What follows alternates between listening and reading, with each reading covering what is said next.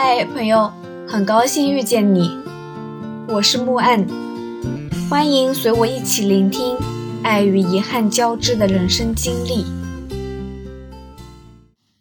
终于要去纳木错了，从班哥前往纳木错的这条路也不算好走，一路上都是风吹雪，时不时的会遇到道路大结冰，在路上看到有汽车的轮子被卡在冰窟窿里出不来。有时候中间突然会跑出一只小老鼠，吓我一跳，生怕我们的车压到它。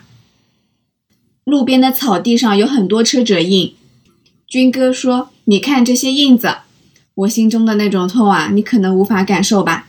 这些压过的地方啊，可能两三年都长不出来草了。我想，我可能可以感受一二。我始终有一种。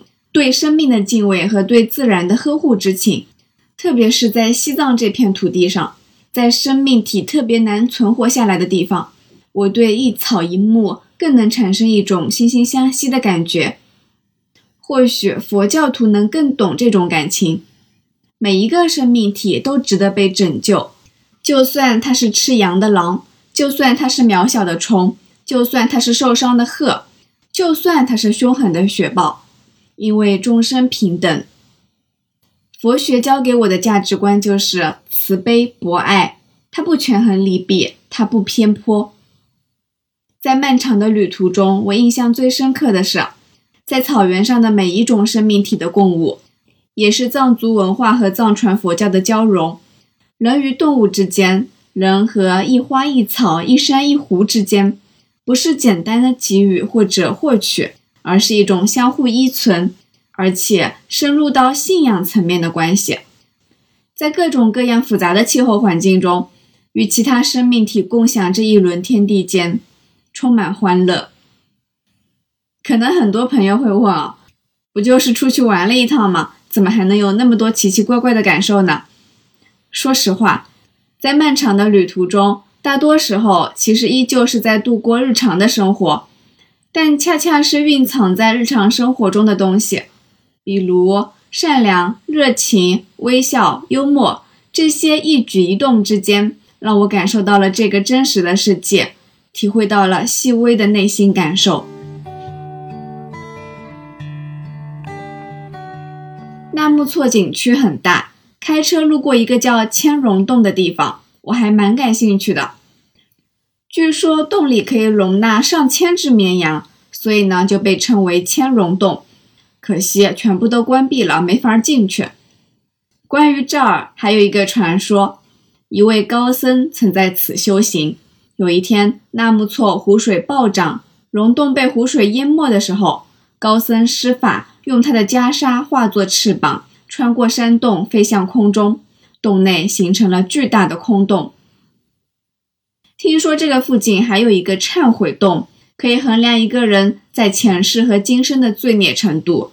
如果能成功的穿过该洞，就可以洗清一切罪恶。穿过的时候需要按照婴儿出生的姿态穿越，不过我没看见，大概是旅游淡季不开放吧。纳木错附近还有一个叫娘热溶洞的，又称为鱼嘴山洞，里面有不少的天然化石。也有很多神奇的传说，也不知道现在对不对外开放。如果有机会的话，我很想去走一走。九十年代的时候，地质考察队曾经进去过考察，当时的向导说，这个溶洞太大了，我们还没有走到底，差点没有找到返回的路。如果没有先进的照明工具，盲目探险，恐怕有去无回。一三年有一部纪录片叫《西藏发现》。他们的拍摄组也进过这个深不可测的溶洞，洞内潮湿、缺氧，满地都是大大小小的乱石。因为缺氧，手电筒几乎没有作用。军哥一路开车到纳木错的夫妻石那边，然后让我们自己随便逛逛，慢慢走出去。夫妻石是纳木错的门神，传说纳木错是一位女神。他掌管着藏北草原的财富。当商贩外出做生意时，必须来到这儿祈求门神，在得到门神的同意下，才可以朝拜纳木错，以保生意兴隆。在这些神话故事中，万物皆有灵，山有山神，湖有湖仙。我们就从夫妻石一路往回走，从高低错落的岸边石块上爬过去，走在纳木错结冰的湖面上，一望无际的冰面雪地在阳光的照射下一闪一闪，分外温柔。在这里会有一种错觉，好像世界如此之大，却只有我们三个人存在。冬天的纳木错是静谧柔和的，没有游客，只有地鼠，还有高原兔鼠。兔鼠就是长得非常像兔子的老鼠，很可爱。吃东西的时候，嘴巴一动一动的，和兔子一模一样。它们在自己的洞穴附近跑来跑去，进进出出，找吃找喝，过着安逸的生活。然后，大概很大的概率就会被别的动物吃了，又可爱又可怜。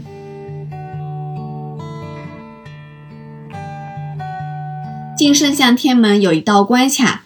需要出示身份证和核酸证明。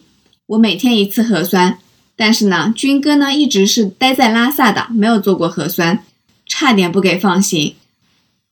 圣象天门顾名思义，一只巨大的石像站立在辽阔的圣湖边，象鼻深入湖面，仿佛正在吸取圣湖之水，而石像的身体和象鼻之间就如同一个巨大的门。在圣象天门上面还有一个小山坡，爬到顶端可以看到纳木错的全貌。我以为会很累，其实只爬了不到十分钟就上去了，大概是身体已经完全适应了高海拔吧。出纳木错的路上，路边的住宿餐饮店也全都没有开门，门口的广告牌被风吹得歪七竖八，很多喷绘布只剩下孤零零一角。而且不出意外的堵车了。这几天纳木错不光交通管制，而且一直在堵车。一开始是一辆大卡车卡在冰面上动不了了，后来呢是一辆大货车卡在狭窄的路上动不了了。终于明白为什么大家都要买四驱车了。反正路况真的很差，路上的积雪全都没有化掉，双车道硬生生变成了单车道。也难怪要堵车。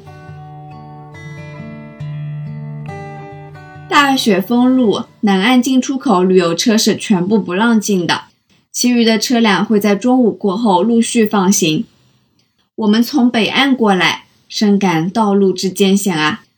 有一次啊，甚至车轮打滑，差一点就撞到了冰雪堆里去。开了不到十分钟，经历了第二次堵车。这一次是因为有一辆黄色的铲车想进来铲雪，被卡在路中间进不来，铲雪耽误了不少时间。还看到了一辆商务车陷在冰雪地里，那是军哥公司的车，听说大年初三就陷在这儿了，至今都没有来拖车。第三次堵车是因为牦牛群，一路上延绵不绝的牦牛把整条路都给占了，让车无路可开。藏族有句谚语：“凡是有藏族的地方，就有牦牛。”还真的是毫不夸张。早在西藏原始的宗教中就有这样的传说：当世界第一缕阳光照耀到冈仁波齐的时候，便有了第一头牦牛。这个传说充分证明了牦牛在藏地的地位，所以呢，车辆没有理由不让他们。要是撞到了一头牛，少说呢也得赔一万块呢。而且牛你是拿不走的。说起冈仁波齐，其实我还蛮想去冈仁波齐转山的。当然不是现在，也不是冬天。现在冬天，冈仁波齐在十一月以后基本上就是封山的状态，不能去转山。冈仁波齐转山路海拔很高，气候变化非常剧烈，狂风暴雪，全无定律。即使是藏族本地人，都会在每年十一月中旬前结束转山之旅，因为如果冬季进入，不是迷路、寒冷那么简单的问题，而是性命攸关。关于这一点，必须得说一下，总有人抱有侥幸心理。之前军哥就有一位深圳的客人，双国籍身份，自诩是。我都是去过北极的人了，冈仁波齐算什么呢？不听劝，非得去。军哥说我不让他去，他还跟我急，跟我吵架，说是包车行程结束了，他去哪里都跟我没关系。但是我觉得这个事还是不行啊，当晚就打电话给派出所了，两辆警车连夜把旅馆团团围住，对他进行思想教育。当天夜里，警察走了以后，他又把军哥臭骂了一顿，但最后还是听了劝，没有去转山。当时军哥的很多同事还怨他多管闲事干嘛，但是军哥不后悔那么做，因为没过几天新闻出来了，春节港人波奇转山三死两伤，五个年轻人大年三十抵达阿里。私自进入港人波奇转山，结果遭遇了突发天气状况，而导致被困，三个人冻成重伤，还有两个人没救回来。还是那句话，生命永远比任何东西都重要。人生那么长，没有必要冒着生命危险做这些事。在西藏，转山、转水、转佛塔都有祈福的意义。我们说的转山，就是指从塔青出发，绕着冈仁波齐徒步一圈，全程五十多公里。